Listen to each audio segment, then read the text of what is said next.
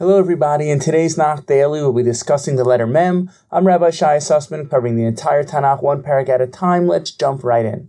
The letter Mem represents the Makor and Mavar, the source of something and moving beyond, something leaving its original point and its journey to its destination.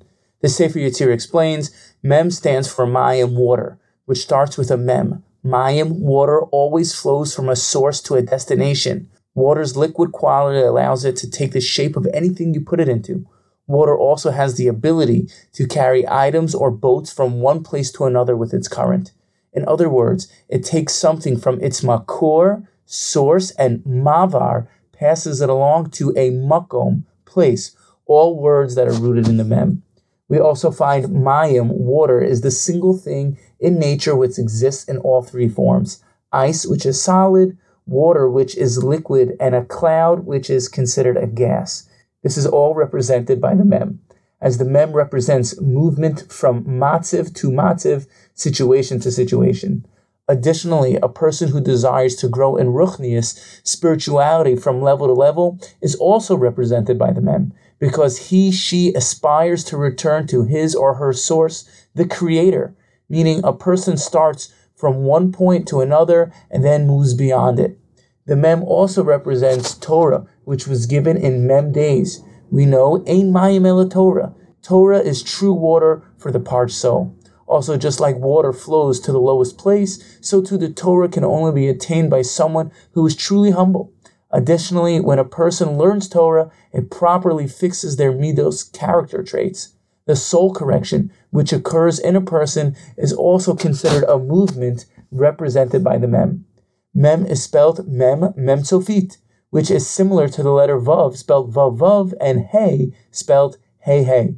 However, the mem is spelled with a regular mem, then a mem sofit at the end. This represents giving birth. Why? Being mem is mayim, water, the process of gestation of a baby is represented by a mem because it takes time to develop. As the baby develops in the womb, it changes shape and form. This is represented by the mem, which is the force of movement, and also why it's spelled with a mem sofit, because in the end, the baby in the womb looks different, as well as the 40 days it takes for the vlad, baby, to get initially formed. Something amazing here is the word for embryo is vlad, is the numerical value of 40, as well as the mother's chalav, milk is also gematria 40. The word for mother, aim, aleph mem, is numerical value of 41 to teach both the embryo and the milk come from the mother who is one above 40. Similarly, a mem is made up of a chaf and a vav. The vav is the letter of connection and unification, while the chaf is the letter of giving form to something. These letters both make up the mem, which is the letter for joining or movement from one place to another. Last but not least, all the Sofit letters represent the times of Mashiach. So the Mem Stuma, closed Mem, aka Mem Sofit, represents how when Mashiach comes, Melo Haaretz Dea Es Hashem Kemayim Liyam Mechasim. The world will be filled with the knowledge of God like the waters that cover the earth. This is when the world will move to a new world order, and all maves, which starts with a mem, all death will end forever.